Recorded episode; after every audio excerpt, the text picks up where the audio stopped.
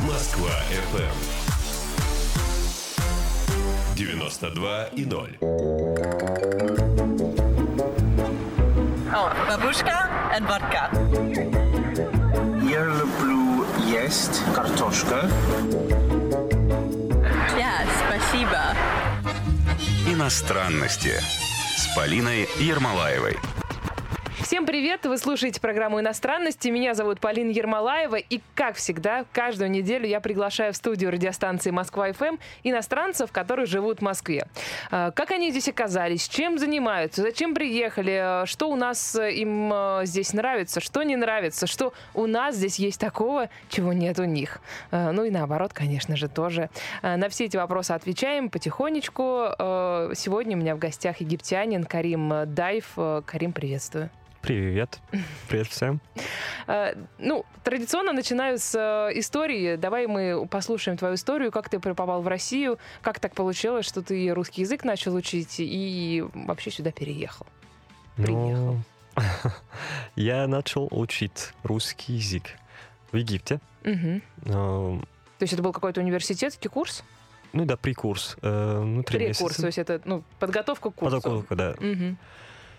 И потом приехал в Москву. Расскажи, вот это вот решение учить русский язык, оно с чем связано? С тем, что большая туристическая отрасль, ну, тогда, по крайней мере, была, да? Много русских? Или какие-то есть еще объяснения, почему египтяне начинают учить русский язык? Я решил, изучать русский, за то, что я хотел предложить учиться в Продолжать учиться в России. Вот. Поэтому. Там какие курсы? Это какая-то русская община там организует все эти курсы? Ну, договориться с кем-то в Египте. То есть это были личные уроки? Ну, да. То есть это был носитель языка, который живет в Египте, и ты учил русский? Ну, да. Тогда тебе русский казался сложным? Конечно. Угу. До сих пор. Что сложнее всего давалось? Ну и сейчас дается. Ну, грамматика самая сложная, конечно. Я считаю, что русский язык самым сложным языка в мире. Ты вот сейчас не бойся делать ошибки, это же не страшно. Мы, в принципе, все понимаем, даже с ошибками, поэтому не бойся делать ошибки. Я чувствую, прям ты там в голове, у тебя идет просчет, так, здесь такое окончание, множественное число, единственное, именительный, падеж, винительный. Грамматика. Забудь про это. Забудь. Сегодня забудь об этом. Но, отвечая на этот вопрос, все-таки на одну минуточку вспомни. Грамматика, а что именно? Вот не знаю, там падежи, склонения, спряжения. Ну, падежей много, 6 падежей. 6, да? Именительный, родительный, дательный. Ну да, наверное. Так. А звуки какие-то у тебя были? Звуки, конечно. Которых нет в арабском. Не отличаюсь, да. В арабском языке никаких звуков, как у вас.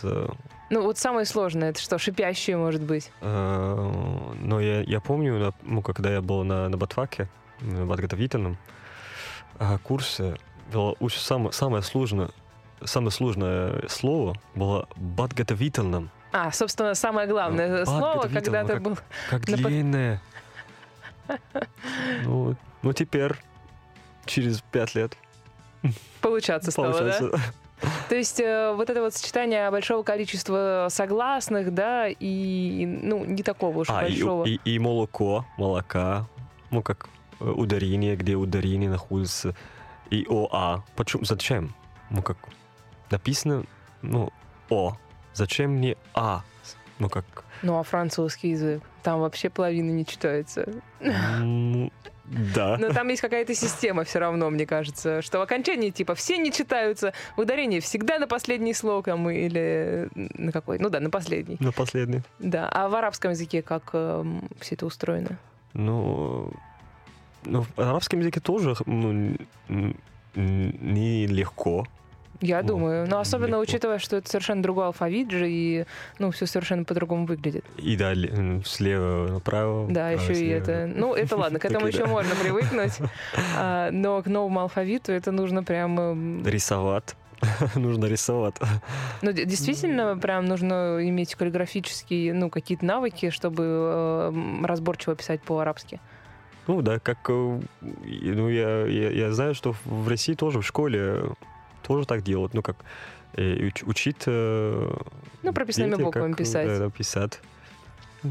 У всех, по-моему. Угу. А сильно отличаются прописные буквы арабские от непрописных? Ну, то есть, вот как от руки пишут, да, это называется прописное. Понимаешь, да? Это? Вот. А есть, ну, просто буквы, как они называются? Ну, просто буквы, наверное. Буквы, да. Да, которые, ну, вот которыми мы печатаем, да, вот эти. Но когда мы написали буквы, ну, как отдельно, они, ну, как выглядят по-другому. Никак. Ну, то есть тоже большая разница. Это отдельные два алфавита, да? А, кстати, преподают иностранцам, ну, вот это вот быстрое письмо, ну, чтобы прописными буквами писать на подготовительном курсе? Да. То есть, ну, да, ну, так, чтобы побыстрее все это было, чтобы не выводить каждую букву по отдельности, а чтобы это все было... Сколько месяцев они, ну, как... сидели с нами, да, ну, питались, то есть это была научить, часть работы. Ну, конечно. На подготовительном. И даже студент, но я учился в России, в Москве, в самом, ну, я считаю, в самом прекрасном вузе. РУДН, подозреваю я. РУДН была, ну, как целый мир, как в одном университете. Это слоган. Это слоган такой, да, университета? У них, да, весь мир в одном. Это правильно. Но как сколько людей из разных культур. Ну, на самом деле, это уникально. И такой городок еще у вас на Миклухо-Маклае, да? Отдельный там город, много общежитий, потому что, ну, понятно, что ну, вообще процент иностранных студентов, он очень большой. Поэтому такой целый университетский городок. Это классно. Но в то же время я смотрю, ко мне приходят там ребята, которые учились или учатся в РУДН, и я понимаю, что в основном это какие-то программы, которые оплачивает Россия, да, там оплачивает. Посольство, это Министерство образования или какие-то другие ведомства. И я думаю, как мы вот еще на дружбу с другими странами, сколько мы и денег тратим, и сил, что столько иностранных студентов приезжают, это только один университет, а есть же еще в других университетах какие-то иностранные отделения и иностранные студенты. В общем, колоссальная работа. Ну, еще с советских времен, видимо. Дружба дорого стоит. И ты приехал в Россию. Расскажи, это было твое решение, это было решение твоих родителей, как вообще вы к этому пришли? Ну, я с родителями договоримся, что вот я решил в Россию. Почему русский язык для египтянина важен? Ну, то есть это только туристическая сфера или нет? Не только туристическая сфера. Хотя сейчас уже как-то не очень. У нас много, ну, как протоколы, сотрудничества между двух стран, Египет, Россия, да. Ну, это очень долго и... Это, ну, какое-то важное стратегическое решение насчет изучения русского языка, который там вот папа принимал, вся семья. Ну, конечно, надо с родителями договоримся, что я уезжаю в Россию, чтобы учиться. Ты приехал в РУДН, и тоже это какая-то программа между Россией и Египтом, да, по которой египтяне могут учиться в России. Бесплатно, соответственно. Нет, я сам решил, я сам оплачу. А, то есть это была платная да, учеба. Платная история. Ну, стоит. Стоит того? Стоит. Намного дороже, чем обучение в Египте? По-моему, дешевле сейчас. Ну, учитывая курс доллара. Ну, когда я приехал, было дороже немножко. Ну, конечно, жить за границу сложнее, чем жить на родине. Да. На родине, вот, ну, как я живу в доме, где... Ну, родители. Общий быт. Братья и сестры еще, ну, да, наверняка. Можешь вспомнить какие-то первые свои дни в России? Как тяжело были. Да? Почему? Ну, понятно, что ты не говорил на русском. Да, конечно. Но я знаю только чай, потому что чай тоже на арабском языке. Чай — это чай. Да, кстати. Ну, и не только на арабском. Я помню, что меня до глубины души. Там чуть ли не на хинди, и еще в Иране тоже, мне кажется, чай произносится как чай. И еще зонт. Да, ну это странно. Так, хорошо, чай. Много слов. Поэтому я как хожу в ресторане, спрашиваю. Не могу спрашивать. Но ты же еще немножечко все-таки знал русский. Ты же в Египте начал изучать. Изучать, было. Ну, недолго. Только буквы. Ага. Ну, почти буквы. Я могу узнать, какое слово. Ну то есть прочитать. Читать, Как читается? Ну, да. Так, но вот первые дни, мне кажется, для такого интровертного человека, мне кажется, ты интровертный, такой в себе немножечко, это, тяжелый период, когда никого не знаешь, приезжаешь в какую-то страну непонятную, каким-то людям непонятным, в какое-то общежитие непонятное. Но именно приятно общаться с иностранцами. Немножко люди. Угу. Тяжело ими. Я это понимаю, но нам тоже сложно. Когда человек, он знает, что он не говорит по-русски. Да, ничего не знает. Он сам знает. А люди, ими трудно, сложно общаться с ним. И еще не хотят. Поэтому... напрягаться, вслушиваться. Мы стараемся общаться с людьми. Но... Какие-то, дела мы хотим сделать. Но было тяжело с самое первое время. Много арабов, вообще ребят из арабских стран в общежитии в РУДН? Когда я приехал, были много. И стали больше. Еще больше, да? Больше, да. Тогда ладно, хоть компания нарастает. Сделаем сейчас небольшой перерыв. Напоминаю, что вы слушаете программу «Иностранности». У меня сегодня в гостях египтянин, и мы изучаем египетские странности. «Иностранности» с Полиной Ермолаевой. Бабушка и водка. Я люблю есть картошка. Да, спасибо. «Иностранности» с Полиной Ермолаевой. Программа «Иностранности» продолжается. Меня зовут Полина Ермолаева. Мой гость сегодня египтянин Карим Даеф. Карим, привет тебе еще раз. У меня есть...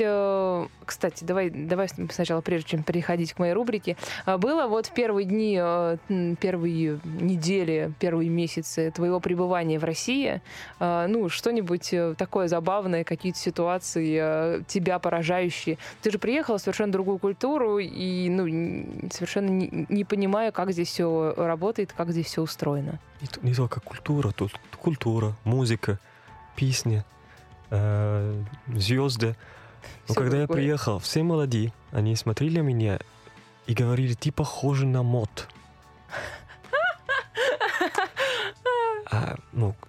Слушай, а Мот тогда уже был, да? Мот это, слово Мот на арабском языке значит умер. Ой, все смотрят на меня, говорят, Мот. Ты похожа на Мот. Я объясню, в чем шутка, помимо этого арабского перевода. Мот это, певец такой. Певец, он очень известный. Да. Фанат. Ты теперь фанат? Да, теперь фанат. Мота.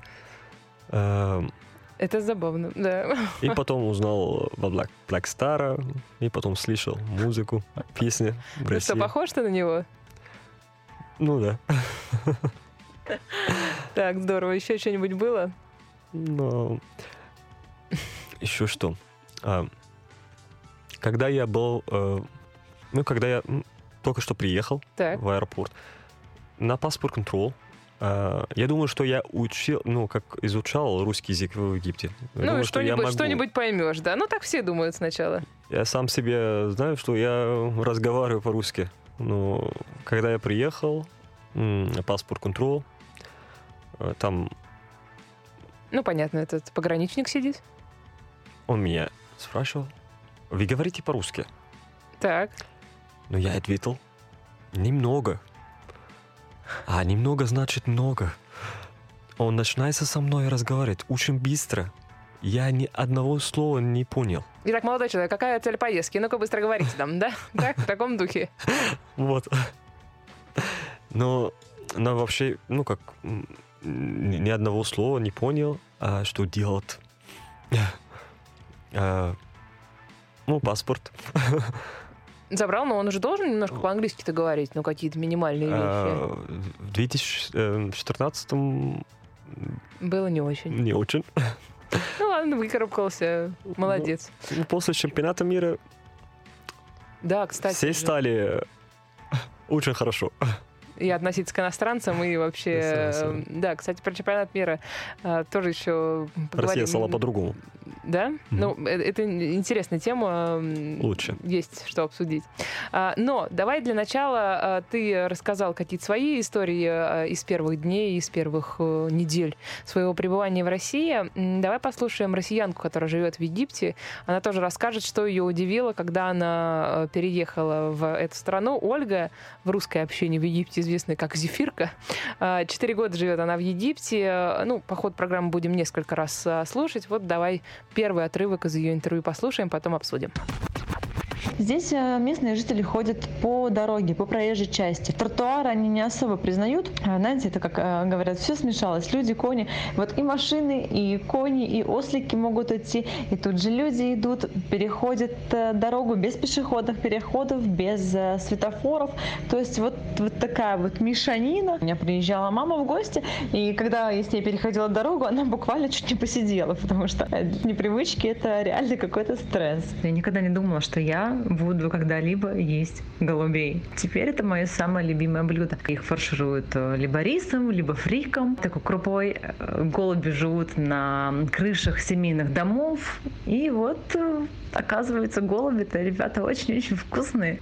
А просто для ленивых лайфхак. Если есть около дома какой-нибудь маркет, то вы можете с балкона спускать на веревке корзину, класть туда деньги, делать продавцу свой заказ. Он наполняет корзину продуктами необходимыми, и вы благополучно поднимаете эту корзину к себе обратно до балкона.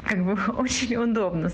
Еще здесь любят хранить лепешки, традиционные египетские лепешки в морозилке. Проснулся с утра, достал лепешку, разогрел ее на газовой комфорке, и у тебя с утра всегда горячий, свежий хлеб. Это, кстати, тоже очень-очень удобно. Почему мы не догадались раньше хранить хлеб, или что-то, да, какие-то лепешки в холодильнике? В морозилке. Здесь можно найти какую-то лепешку, или что-то похожее на египетскую лепешку? Потому что у нас и узбеки, да, делают, и нет? Нигде не делают. Только в Египте. Чем отличается именно египетская лепешка от того, что мы привыкли здесь есть из тандыра? Ты же представляешь себе, что это за лепешки у нас тут. Угу. Да? В Египте это также делается? Тоже есть такая печь, и налепливается хлеб? Или как это? Процесс самый. Такой же? Такой же, но, наверное, не знаю, от чего они делают, это самое главное. То есть их мука, хлеб, мука, тесто и так далее. Другой. Да? Угу. А египетская лепешка, она такая тоненькая-тоненькая или все-таки потолще? Тонкая, но плотная? Вкусно. Тонко, но вкусно. Хорошо, ты молодец, ты умеешь поддерживать. И действительно храните в морозилке, и потом... В морозилке, и можно... Достаешь, и всегда у тебя все готово. Долго она хранится так? Конечно, не 2 недели. То есть все равно есть какой-то... срок. Угу. Хорошо. По поводу супермаркетов. Я вообще читала, что в Египте, в принципе, вот такие большие супермаркеты, ну, наверное, не касается Каира, там какого-нибудь, да, ну, и других прям таких крупных городов, но что вот супермаркеты сетевые не очень распространены, что в основном это какие-то магазины частного характера. В супермаркете?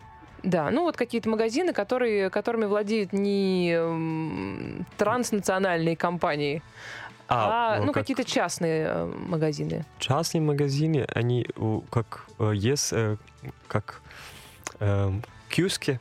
Киоски, ага. Это они везде. Так. А есть вот чуть-чуть как... Ну, больше как супермаркет, похоже. Супермаркет, но маленький. Но такие огромные-огромные, как Прикросток, Ашан.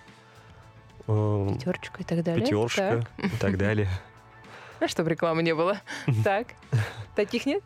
Ну, таких есть. Теперь везде, но даже не только в Каире. Ну, то есть это уже... Ну, вот эта вот история про то, что ты положил деньги на веревочку, на веревочке спустил вниз там в магазин, да, какие-то там деньги тебе положили, продукты, это, ну, прям реально вот жизнь здесь и сейчас. Ну, то есть такое, ну, да, прям можно увидеть. Забавно. И что касается голубей. О, жалко, что в России нет. Так, ты сейчас аккуратно здесь, а то сейчас нас зоозащитники... Или не кушает. Это правда тоже твое любимое блюдо, что ли? Ну, самое любимое. Правда? Самое любимое. Так вкусно? Все. Каких еще? Во всем арабском мире едят голубей? Все арабские страны, да, едят. Понятно. А есть еще какие-то блюда, которые у нас показались бы негуманными и странными? Кошари. Кто? Кошки? Кошари. Так, это что? Кошари — это...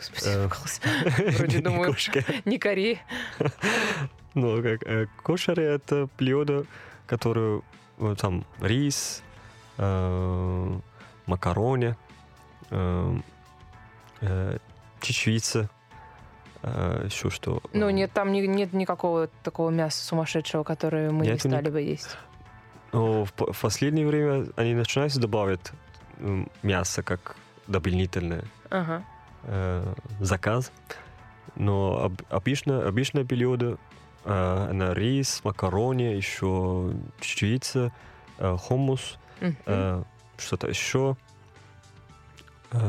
И томатный соус. И острый. Ну так, хорошо, звучит нормально. Вкусненько. Ну, очень вкусно. В России какие блюда тебя поразили? В России? Из России?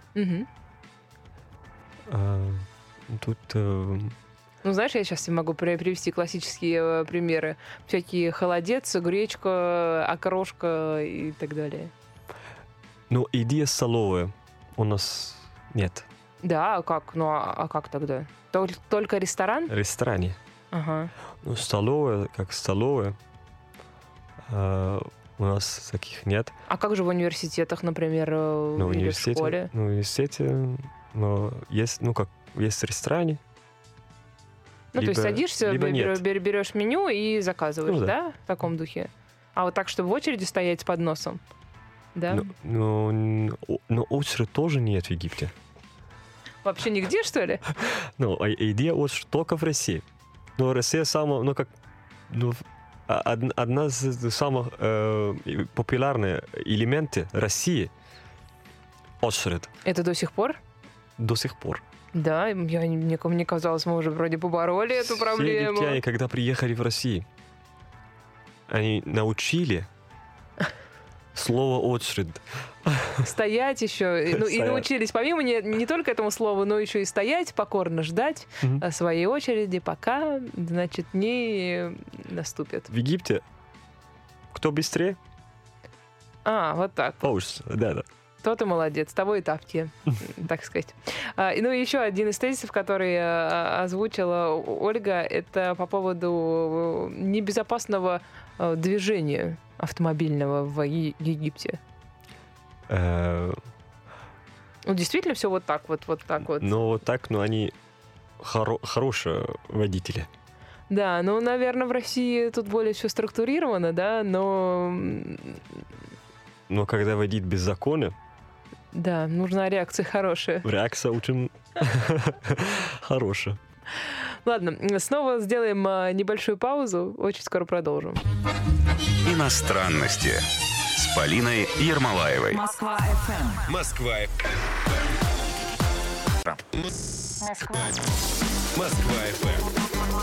92,0. Бабушка и водка. Я люблю есть картошка. Да, спасибо. Иностранности с Полиной Ермолаевой. Мы продолжаем программу «Иностранности». У меня в гостях египтянин Карим Даеф. Всем привет, кто к нам только что присоединился.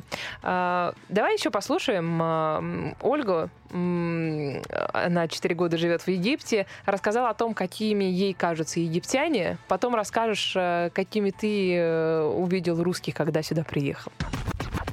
Первое время казалось, что люди на улице ругаются, потому что они машут руками, громко говорят. И мне казалось, что какая-то проблема на улице, потому что я же не понимала, о чем говорят. Как оказалось, это просто обычный был разговор, просто настолько эмоциональный, что со стороны кажется, что вот они там вот-вот сейчас будет какая-то драка. Но нет, конечно, египтяне очень открытый народ, доброжелательный, улыбчивый и отзывчивый. Бывает даже такое, что ты пришел в магазин, забыл деньги, и тебе говорят: ничего страшного, нет проблем, принесете. Потом относятся к человеку с доверием и думают: ну, ты же не обманешь. Отдельная тема вообще разговора — это египетское время. Даже сами египтяне шутят, когда спрашивают у них, через сколько будет мой заказ, к примеру, да? Где-то в кафе они говорят: через 5 минут. И уточняют, и при этом смеются. Египетских 5 минут.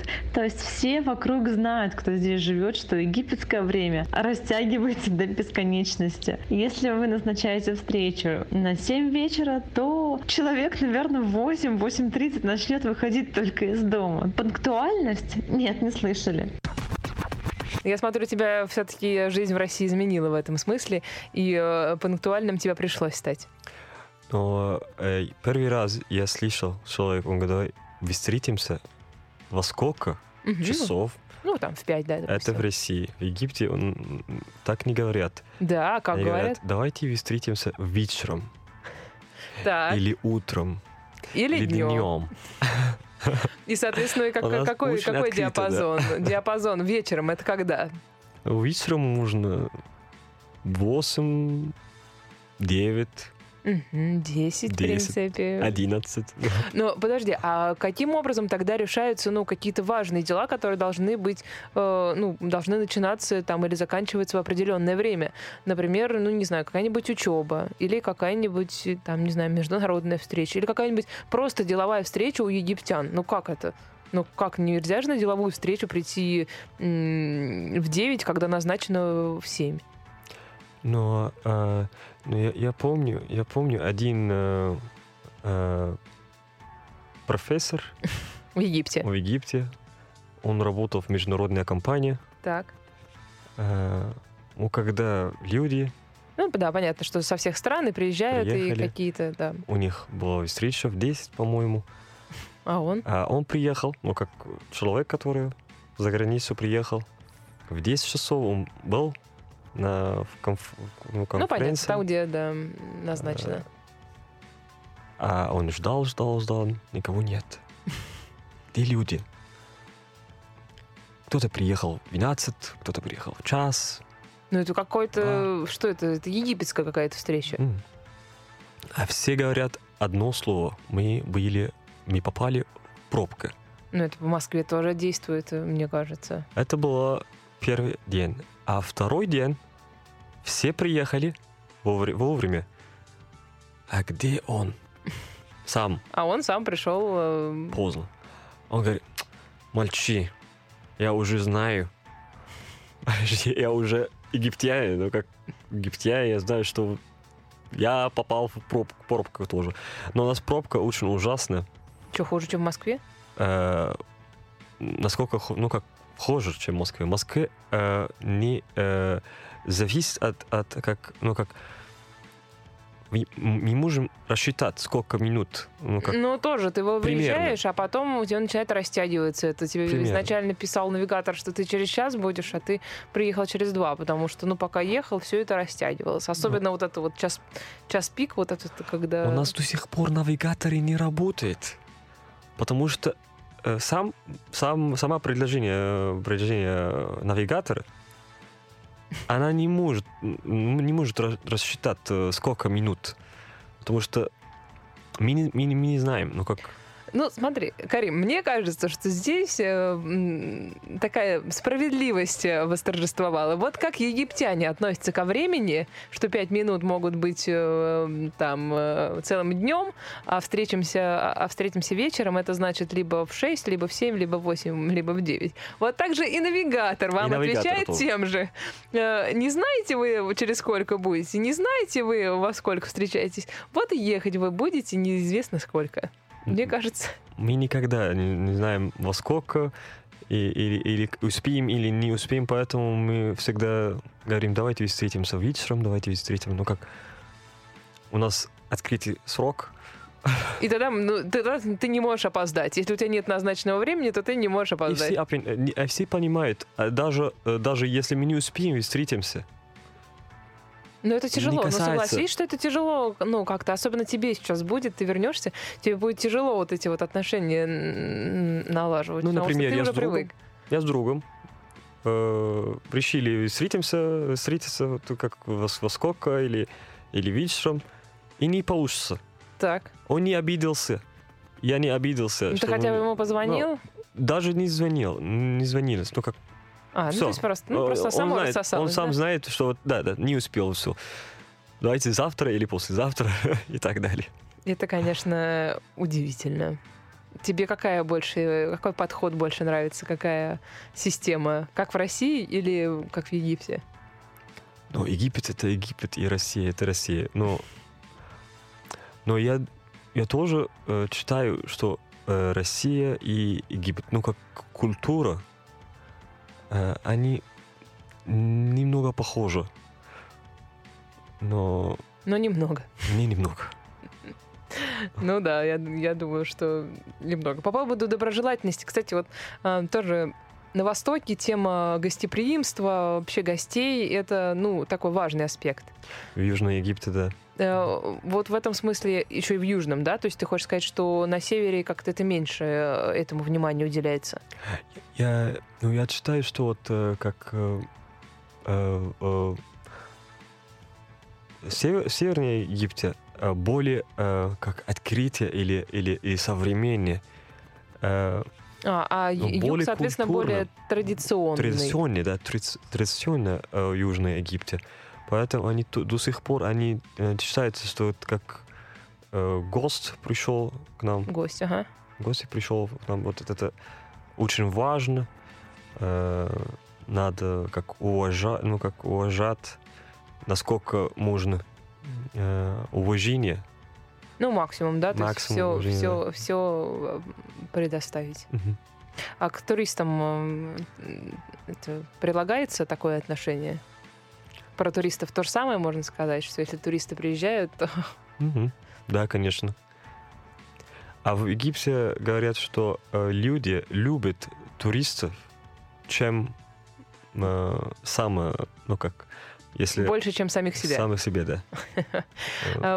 Вот Ольга рассказала о том, какими ей показались египтяне, ну и сейчас, кажется. А можешь какой-то такой портрет москвичей нам нарисовать, какими москвичи кажутся иностранцам, которые приехали в Москву? Рисовать портрет? Ну, не в прямом. Да-да-да, я понял. Словами. Москва. Да, именно именно, да, Москва, москвичи, какие мы здесь живем. Но когда я приехал, хотел изучать русский язык, советовали смотреть сериал. Так, какой? Русский сериал. Наша Раша. Мол, и русские учишь, да? А, вот на какие, на каких сериалах иностранцы учат русский язык? Я помню какой-то известный, любимый комедиан. Комедиан, так? Да. Когда он говорит: Москва самая хорошая столица в мире. Ну да, что-то там такое, самый богатый. Ну да, что-то в таком духе. И еще самая большая, разная культурная город. Ну и в России, понятное дело, да. И... Погода не самая хорошая. Ну ладно, сейчас... Зимой. Да, сейчас летом отличная погода, мне кажется. И, ну, лето в Москве очень прекрасное. Много парков. Парков или парковок? Парков. Мало. Парков много, парковок много. Наоборот, в смысле. Наоборот. Много туристических, много музеев. То есть в Египте такого нет, да? Такого разнообразия досуга? Ну, в Каире, есть, конечно. Не только в Каире. Но все равно, то есть насыщенность культурной жизни... Зеленая территория, или как земля, в Москве больше, конечно. В России, конечно, больше, намного больше, чем в Египте, потому что, Сахара. Климат другой. У нас, наоборот, Сахара. Ну да, я и говорю, так что... Ну, зелен, мне нравится, конечно... Мне нравится, мне интересно... Такие 5 лет, которые я жил в Москве... Ну, понятно, что это другая совершенно жизнь и совершенно другая история. Давай сейчас сделаем небольшую паузу, потом вспомним, как проходил чемпионат мира по футболу в Москве. Было много, кстати, египтян, и ты уже сказала о том, что Москва, в общем, изменилась после этого события. Небольшую паузу возьмем, потом продолжим. Иностранности с Полиной Ермолаевой. Бабушка и водка. Я люблю есть картошка. Да, спасибо. Иностранности с Полиной Ермолаевой.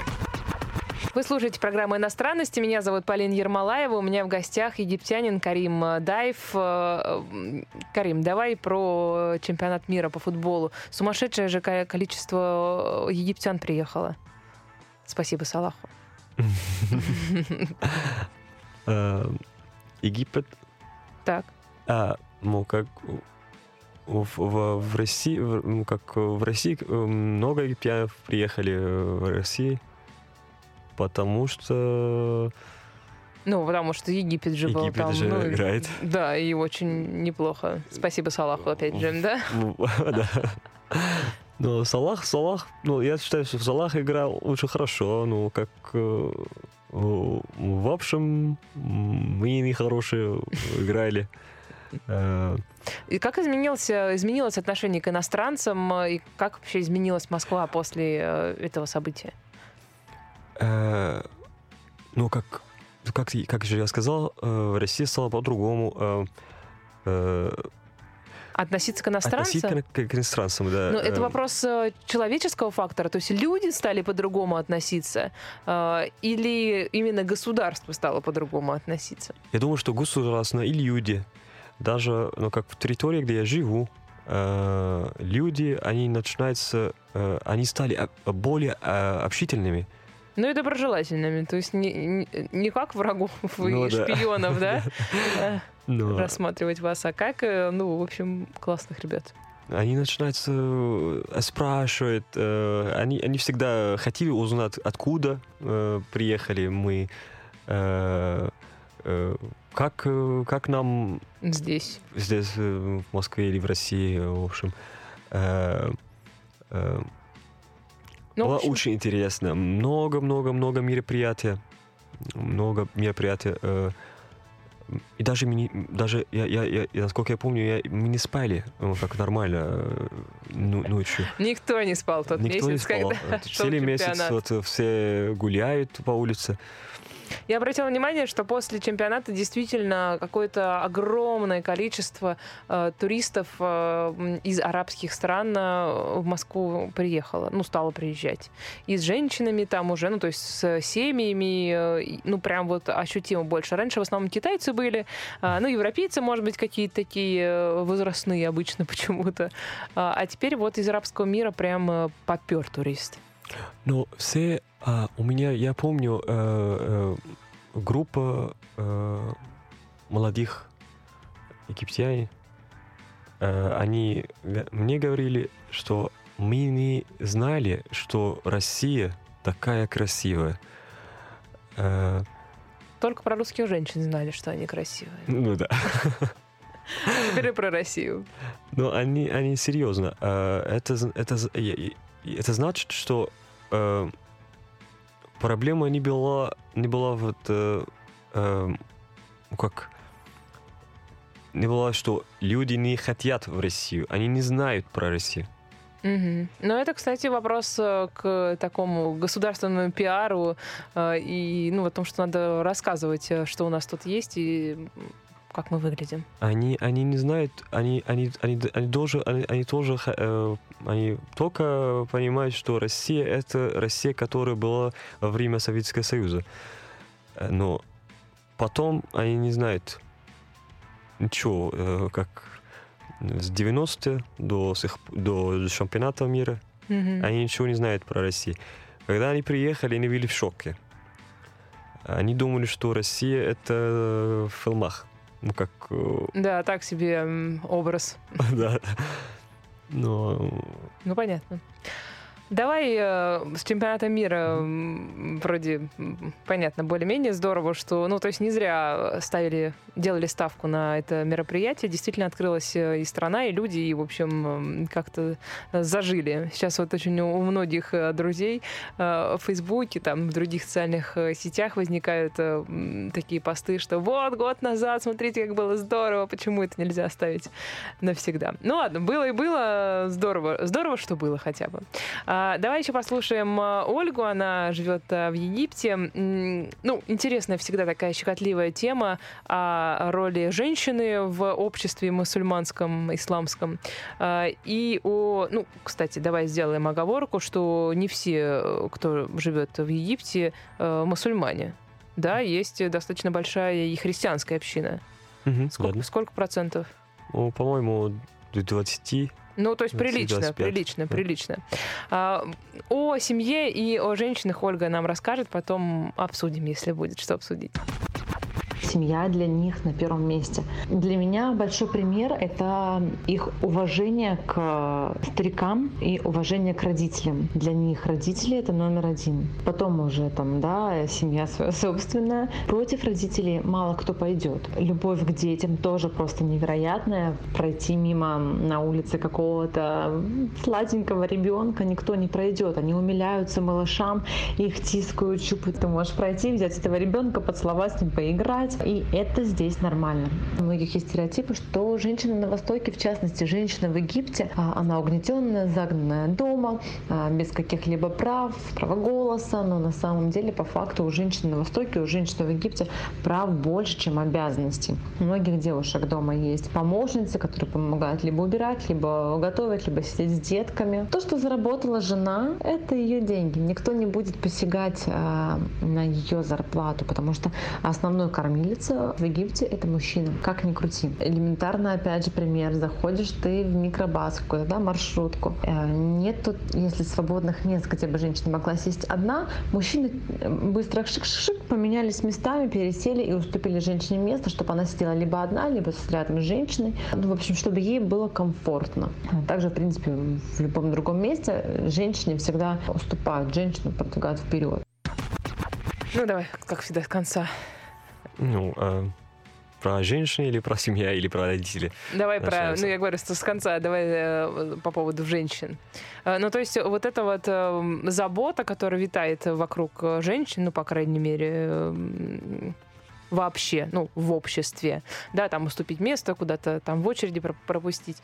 У нас, мы считаем-то у нас, что у нас тоже такое общество, где и место уступают, и женщин как-то и там ручки им подают, двери открывают. Но вот если сравнить в этом смысле, да, в смысле женского вопроса Россию и Египет, но... насколько принципиальна разница? Но я считаю, что вот, оба страны, они уважают женщины, но это ну, как по-другому. Но в России уважают женщины по закону, даже принципиально. Ну, в метро, например. Ну, если... ну не уступают же мужчины и женщины в метро место, мне кажется, в Москве все-таки. Ну, может быть, это, беременный, ну, что плюс бременный. Ну, да. В Египте даже бременные, не бременные, они уважают женщины. То есть ты хочешь сказать, что в России это, ну, на, там, не знаю, на основании закона, да, а в Египте это на основании традиции? Традиция. То есть так всегда было и будет еще достаточно долго? Ну, да, традиция, ну, как женщина самая первая, ну, как самая первая.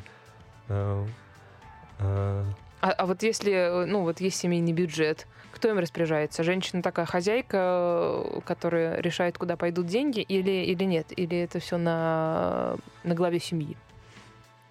Ну, как есть, ну, как, может быть, сказать, ну, если хозяин компании, не как... Хозяин?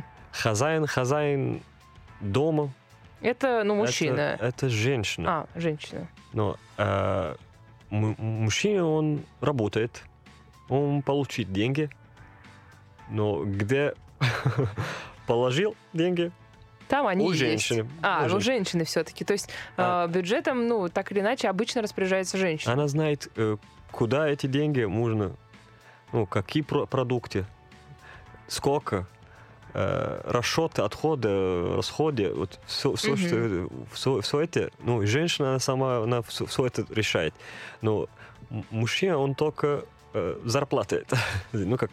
Ну, понятно, да, принес и... Принес ее деньги, и женщина сама, ну, как, сама вот решает все. Что с этим делать? Внутреннее, да, дело. А что касается детей...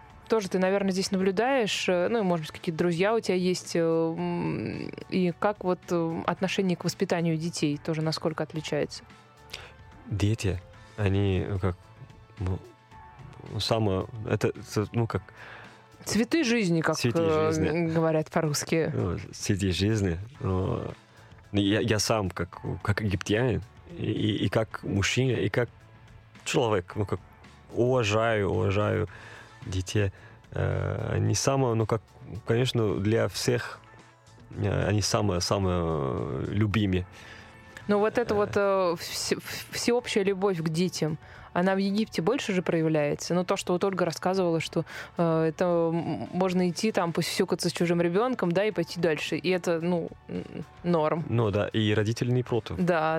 Ну, на породу в России они боятся. Конечно. Ну, знаешь, и как будто бы у нас здесь опасности больше, кажется, ну, раз так родители боятся. Но, наверное, это не совсем так. Родители даже, ну, как мама всегда вот, она даже не хотела, чтобы люди смотреть на ребенка, а вдруг сглазит.